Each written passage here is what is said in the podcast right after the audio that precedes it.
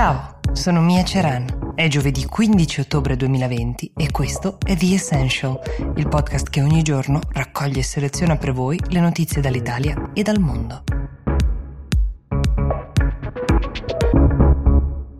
La prima notizia di oggi viene dall'Olanda. Il governo ha deciso che permetterà ai medici di praticare l'eutanasia anche ai bambini fino ai 12 anni solo se malati in fase terminale ovviamente.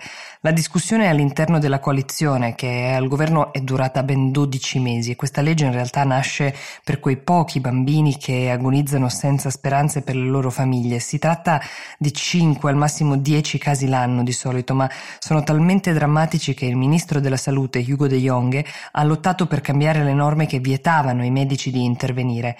Nei Paesi Bassi l'eutanasia è già legale uh, tra i 18 8 e 12 anni con consenso della famiglia. È stato il Belgio in realtà il paese apripista sul tema dell'eutanasia infantile, era il 2014. Le condizioni del bambino malato, eh, così come per l'Olanda, devono essere irreversibili e aggravate da della sofferenza fisica.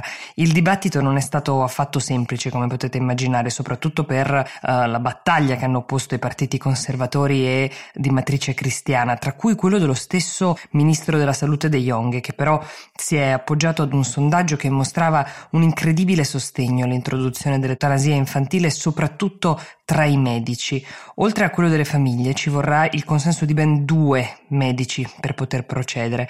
In Olanda l'eutanasia è legale dal 2002, l'anno scorso le richieste accolte sono state 6.361, circa il 4% delle morti totali nel paese. Di queste il 91% era riferito a persone allo stadio terminale della malattia di cui eh, soffrivano. Quel 9% invece rimanente riguarda malattie serie della sfera psichiatrica ed è chiaramente un territorio molto più controverso perché stabilire l'irreversibilità di una malattia di questo genere eh, clinicamente è più complesso, così come determinare fino a che punto il paziente è in grado di decidere del proprio destino.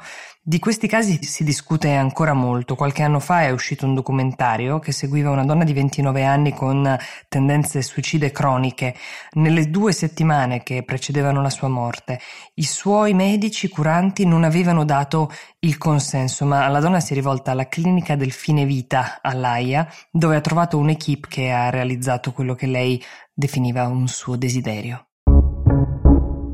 Cambiamo argomento e parliamo di mm, news, fake news, soprattutto della loro circolazione sul web, perché qualcosa sembra um, essere in procinto di cambiare.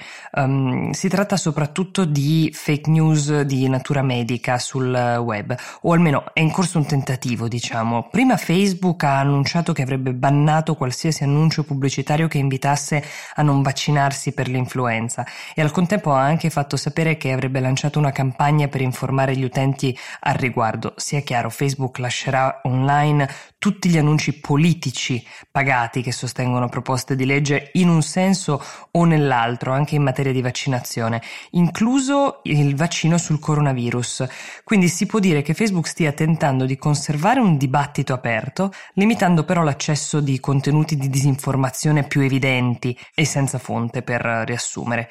Ora anche YouTube, considerando che l'arrivo di un vaccino potrebbe essere imminente, ha fatto sapere che sarà un'occasione importante per misurarsi con il tema fake news. In particolare ha promesso che qualsiasi contenuto che contraddica palesemente le linee guida dell'Organizzazione Mondiale della Sanità o l'opinione delle autorità sanitarie locali verrà prontamente rimosso dai canali YouTube come alcuni video già rimossi che sostenevano che il vaccino contro il Covid causerebbe infertilità o addirittura morte, un vaccino peraltro che come sappiamo non è ancora arrivato, o addirittura eh, qualcuno sosteneva in alcuni video che insieme al vaccino ci verrà impiantato un microchip, non mi chiedete come, mi rifiuto di indagare. E se vi sembrano contenuti assurdi sappiate che di questa risma ne sono già stati rimossi 200.000.